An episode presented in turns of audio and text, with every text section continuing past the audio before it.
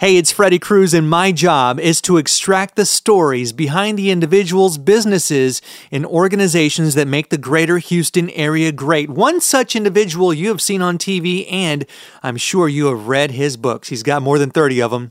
His name is Tom Abrahams. He is an Emmy Award winning and Edward R. Murrow Award winning TV journalist, and his latest series is called Prepper which is about America after an electromagnetic pulse attack.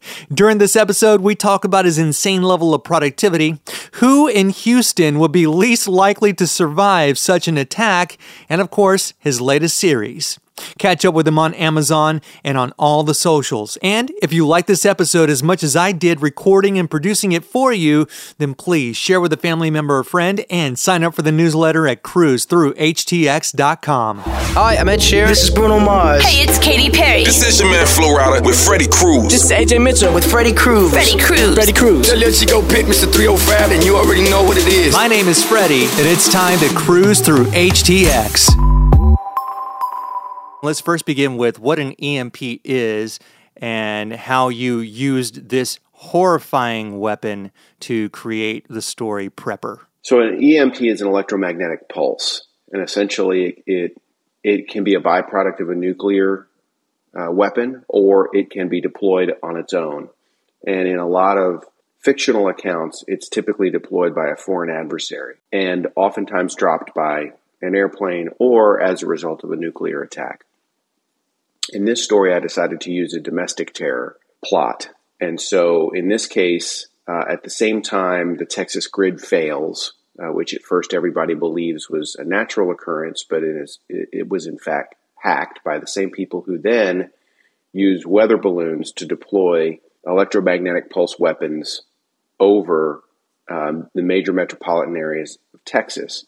And what an EMP does essentially is it sends this pulse that kills all electronics, or what they believe would be most electronics, unless they're somehow protected uh, in what would be called a Faraday cage, or or are underground. Some way have uh, an encasement that would prevent it from receiving the pulse, such that it would kill the battery or the electronic components. And so typically the only things that are going to work are things that don't have computer software or electronic components.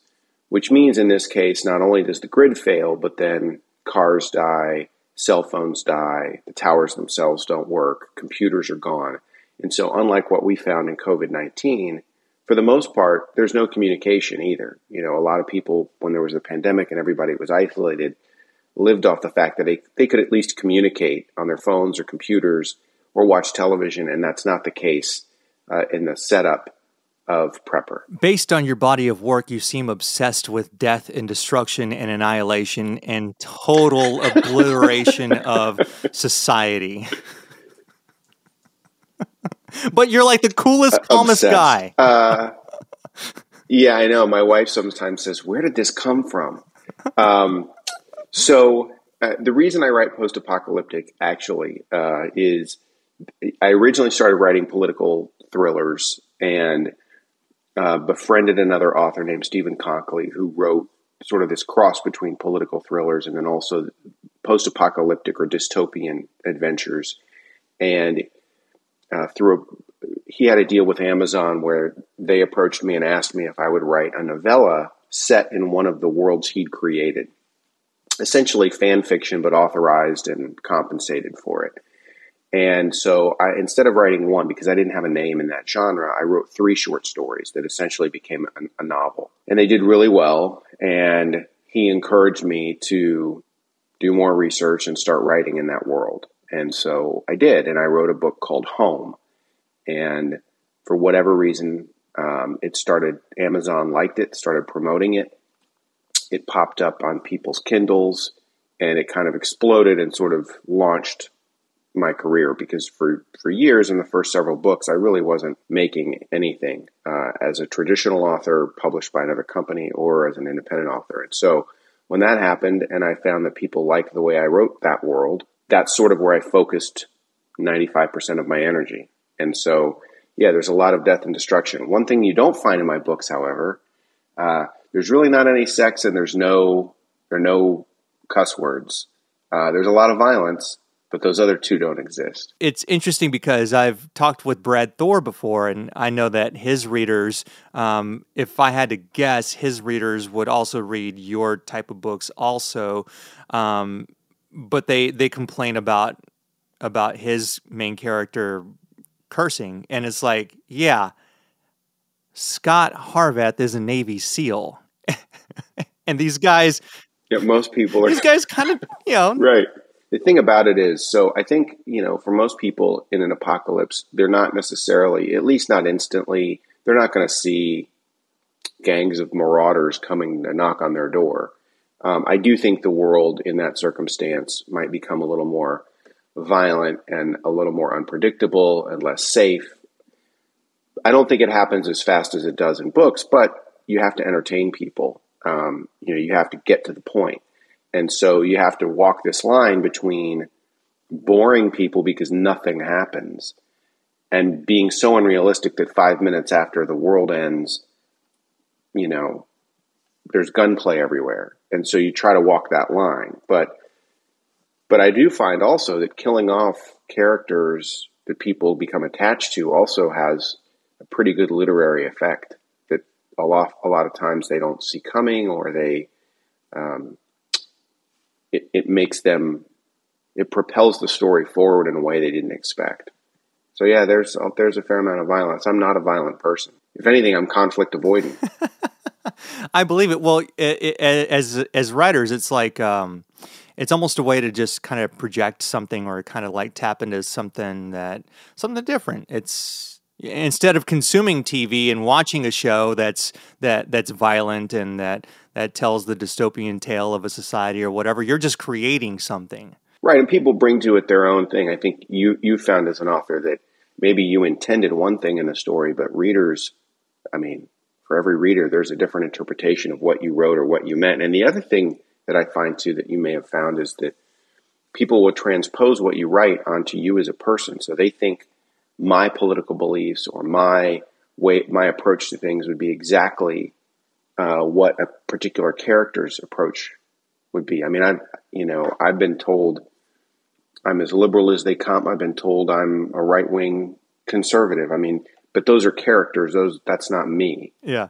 And so it, it's interesting to me how how people will take a character or a story and make it. You know, well, this is how I feel, or this is how I see things. It's often most of the time, 99% of the time, not the case. It's like uh, something that we write, not you, we or writers will write that maybe that maybe they forgot about that they forgot they wrote a certain part in a story that a reader will pick up on, and then they'll they'll conflate it with something as you mentioned, and you'll be like, I forgot that I wrote that. Uh, that that part was that part was not very meaningful in the overall grand scheme of the entire plot. But okay, I'm glad you conflated that, and now you think I'm some kind of villain in your story.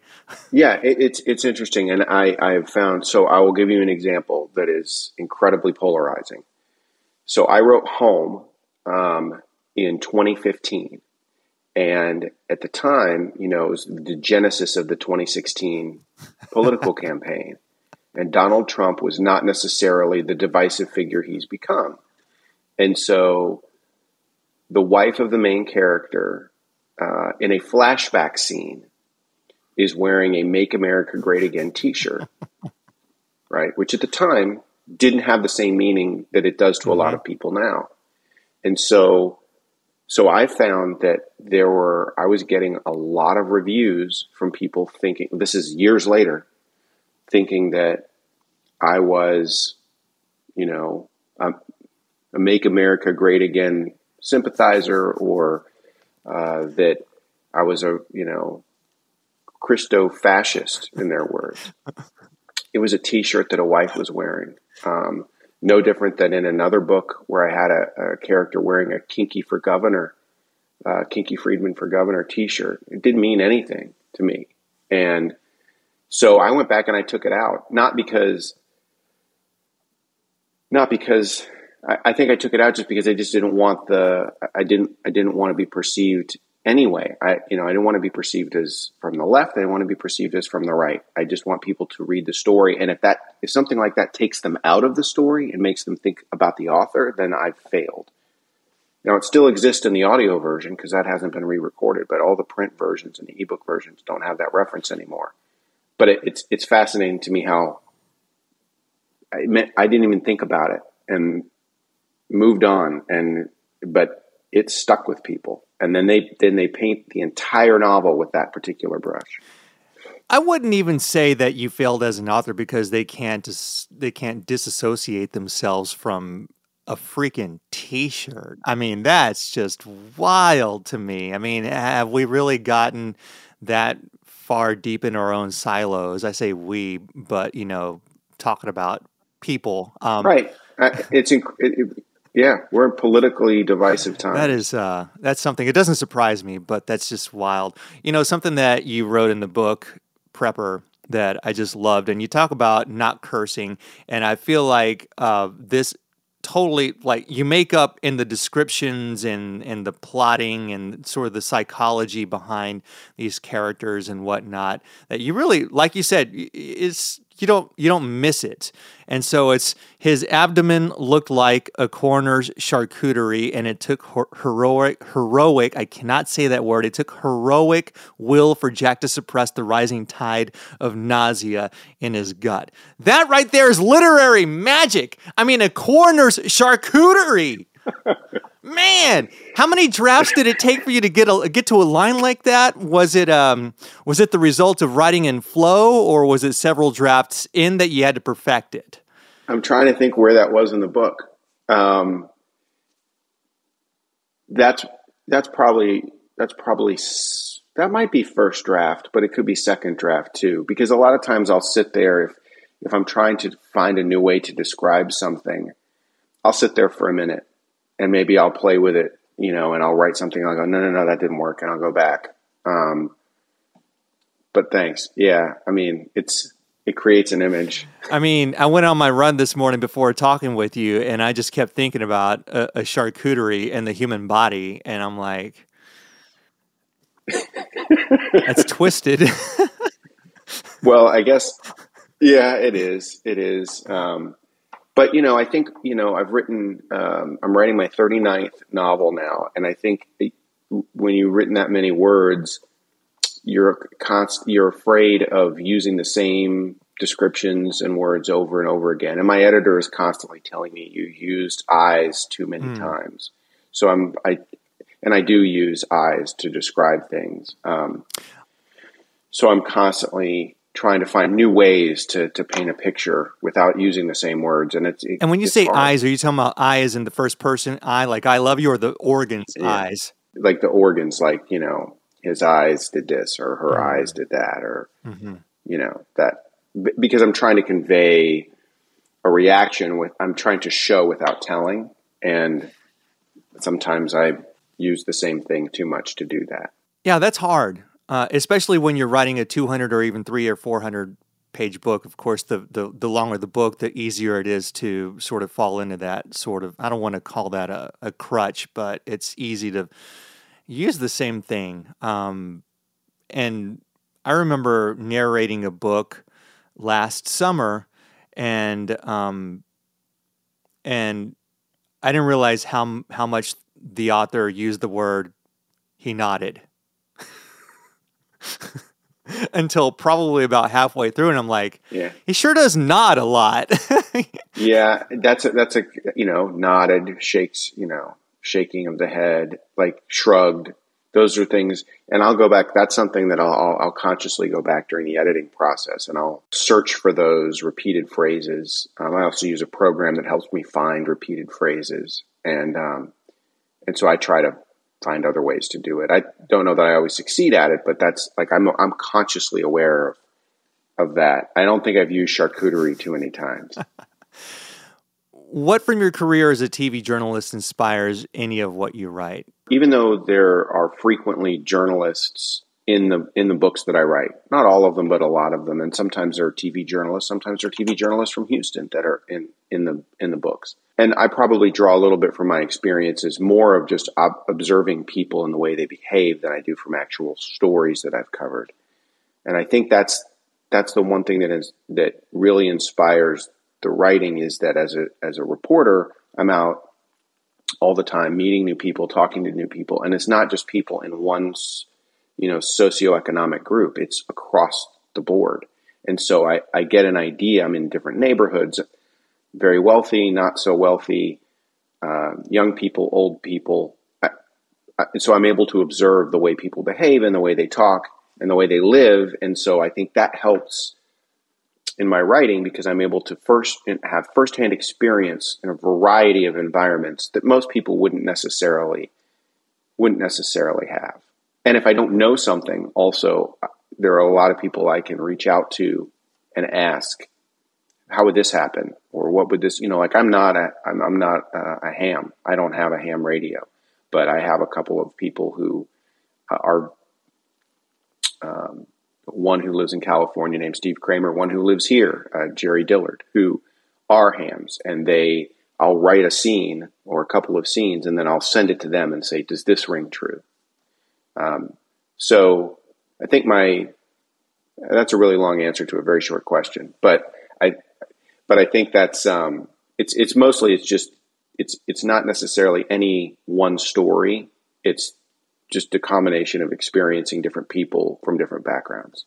Last we spoke, you mentioned creating books by recording voice memos into your phone, sometimes while driving. And I may or may not be asking this selfishly, but uh, what would be your advice for somebody who has a story, who has a solid idea for a story, but little time, they're driving a lot, and this might be a useful tool to dictate their first story, or in my case, maybe a fourth story. So, um, well, what I do is I usually I'll get in the I have like an hour commute, and so I'll get in the car and I'll give myself a few minutes just to kind of get acclimated into the car and let the air conditioning on, and then play music for a few minutes and then I have a point at which I'm like, okay, I'm turning on the device, and then I turn it on and I just start talking, and I talk as if I'm. It's I, I do find it easier, like the book I'm Marcus, which is told in first person. That was really easy to do that way because it's stream of consciousness, and I can always go back and fix it. When it's third person, it's a little more difficult, but I just find that um, I just it I just talk about what I want the story. You know, I, a lot of dialogue is easy to do that way, and then I just go back and fix it. Um, so I really look at that as sort of almost like a, a rough, rough, rough draft. But you know, I you can get in 45 minutes, I can get a thousand or 1200 words written, which is like you know three or four pages, and that that usually takes me between an hour and two, or hour and you know maybe two hours to write that much because I write between 500 and 1,000 words an hour, just depending on what I'm writing. And so that I think is get in the car, get acclimated, then start hit record and just start talking. And you can always go back and delete it, treat it as a rough, rough draft. Um, I think the, the trick for me is talking in a way that allows me to dictate where I'm saying, uh, new paragraph, quote, I don't like that comma quote. He said, period, mm-hmm. quotation mark. I'd rather this, period, quote, new paragraph. That's, you know, that, and that takes a little getting used to. But once you get into it, then you can just, it becomes habit. Follow up. Do you use like a, uh, some sort of AI transcription device? So now that you have the voice memo, you upload it to uh, the cloud, and then when Tom gets home, you download it to your desktop, and then you upload it to something like Riverside, which is the program that we're using to record this uh, this, this, interview. Right. And you have the transcriptions, and then from the transcriptions, you're like, okay, here's all the the stuff that I'm going to edit and revise, and then you're like a madman, and then you've got your your your book completely edited within however many time you know weeks it takes to to get there. So I have an app on my phone, and and the, for, when you're done with a file, you hit you know like when you're done recording, you hit stop, and then I email it to myself. You can email it, and so then from the email, I then cut and paste it and put it into the Word mm-hmm. document I'm working on, and then I just go through it. Yeah, like that. Yeah, does that yeah. make sense? That that's how I do it. Um, and so then essentially, I've got that first draft, and then when I go through it, it's a second draft already. Man, can you imagine if Hemingway had this kind of technology at his fingertips? His sentences still would have been as short. But uh, but yeah, I mean it's it's crazy. And there's some authors I know who this is that's all they do. And and there are functions like uh, I'm talking to you on a Mac. There are functions on a Mac where you can transcribe directly into your program talking mm-hmm. to your Mac. And I know a lot of authors that do that and they can get I mean they could do 10,000 words in a day. I just I'm that's I have to I I go in spurts of where I do that and where I where I don't. And the book I'm currently writing, which is Prepper 2, I don't think I've used transcription at all for that. I'm just in this phase where I'm just I'm just typing it. So the book is Prepper. It's number 1 in a series of 5 and before we wrap up Tom, Let's do a short lightning round, beginning with the part of Houston most likely to survive the aftermath of an electromagnetic pulse attack. Oh my gosh, answer wisely, even though your first chapter is in the woodlands. Sure. The, the most, any rural part of Houston, like say Atascocita, New Caney, Cut and Shoot, uh, those are going to be the areas that survive because they're not in the they're not in the urban core, and the people who live there are more likely self-sustaining in the way that they live their lives to begin with. Well, I think I might know the answer to the next one. The part of Houston least likely to survive the aftermath of an EMP attack. Downtown. the Galleria. Oh man. Those those those probably two those two areas. What if you were to go to the very top floor of the West End at the Galleria? How long do you think it would take before you get marauded? Oh, if you if you were to if you were to hide there, Tom has a huge backpack full of food with his family. How how long do you think you might be able to stick it out if you don't have a gun? It would be it would it would be a pretty long time because there's no elevator. So whoever's coming for you is going to have to climb all those stairs they're going to be a lot less likely to do that. Half of America is out of shape. I mean, you've got a great point. And they have to do it in the dark. Uh, They'd have to do it in the dark. See? Okay, all right. I like his odds. Uh, in a post apocalyptic world, what would be your go to hiding spot in the Houston area? Good question. I I don't know if I'd stay in the Houston area. Well, I mean, I you wouldn't know. really I mean, have much of a choice though, because if your vehicle is connected to the grid, because it's a you know like I mean everything, even if it's not an EV, it's connected to some sort of electricity, right? Yeah, I mean, I don't have the old Ford pickup truck that the main character has that's EMP proof. Um, so, gosh, I don't know. I'd hide in the closet on the first floor. I mean, I've frequently said I'll be the first person to die in an apocalypse. so, I don't know.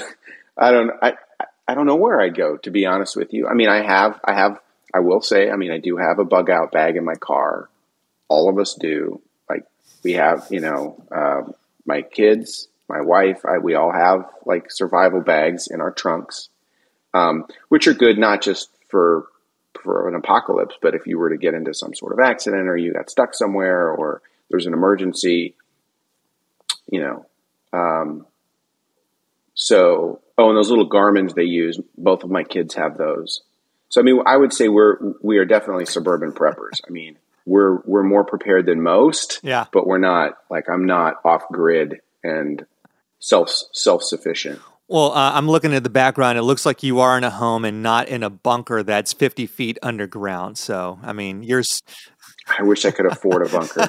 yeah, you and me both. I mean, there. Look, there's nothing wrong with wanting to be prepared for the worst. There really is nothing wrong at all. I appreciate though that you're a student of the craft. it, well, it's true. I mean, because and, and and I've said this in books. People either agree or disagree with me, but an apocalypse is what happens to you that changes your life, right? It doesn't have to be Hurricane Harvey. Mm-hmm. It, it could be just your neighborhood loses power for a week. It could be I mean, it can be any number of things. It could be a fire that destroys your home. That's an apocalypse to you. I mean, look at what's happening in Maui. I mean, that's that's an apocalypse on the island of Maui, even though it's not what we would typically think of as as an apocalyptic event. Final two questions, Tom. The most underrated survival tool in a post-apocalyptic world. The most underrated. Um, well, life straws are are pretty important, I think, because and and having a sillcock key because those are both access to water. Okay, so I'm which you can live a long time. Yeah, without and I'm sorry to interrupt. I know what a life straw is. It's like a filtering device, but what's Sure. the other thing you talked about? So a sillcock key, so you know, like the key that you have um, to uh, turn on the gas in a fireplace. Okay. You know, the little silver key, and it's got like a square hole, and you turn it. Yeah. Okay. So those access water on the outside of commercial buildings, um, maybe even on some houses, and they'll they'll turn on a water spigot. And so having a sillcock key, which is just a, three dollars or whatever, if you have that in your backpack, and you come across, say, a school that's been abandoned as you are trekking across the desolate landscape of a post-apocalyptic southeast Texas, you can plug that in, turn it, and it water will come out. So I would say those access to water, I think, is is the biggest thing. And then, um, I mean, the other a lot of the stuff is the other stuff is is more obvious, but I think I think those are underrated. Oh, and lots of socks, lots of socks. That is that cannot be overstated. I hate dirty, moldy, crusty socks. Because if your socks get wet, if your socks tear, whatever, and you're hiking, you want you want to have an extra pair of socks. 20 days after an EMP attack, you stumble across a big bag of non perishable food. It's huge. What do you hope it is? And how much does the Abrahams family charge when they decide to monetize this finding of loot? Good. Those are good questions. One, I just hope it's not spam. Um, not a huge canned pork guy, but uh, I'll tell you, 20 days out, anything. It doesn't matter to me what it is, as long as it's edible. It's fine. I'm not going to be picky about it. Um, prefer it not be spam, but just about anything else would be fine. Chef Boyardee would be great, but um, how much would we charge? I, I mean, is money worth anything? There you go. what would we trade for? I think it depends on whatever we were whatever we were lacking at the time, whatever we didn't have. Maybe it would be shelter, maybe it would be ammunition. Um, I think we, we would we would be careful about what we would trade for. It would be whatever we needed that we didn't have. Prepper is the series. Tom Abrahams is the author. Y'all grab this book if you want to go on a wild apocalyptic ride. Would you survive an EMP attack here in the city of Houston? I love you all who are listening. My guess would be probably not. Probably not. I'm sorry, as optimistic as I am, I I've read stories, I've read news stories where they say 90 plus percent of people wouldn't survive past like month number one. So I'm just going by the stats. I'm going by the stats. Tom, my man, I've enjoyed speaking with you. Congratulations on another on another smash. Hey, Freddie, I appreciate it. Thanks so much for inviting me and uh, taking the time to talk to me about my obsession with death and destruction. Hey, it's me. I'm back with a quick little nudge.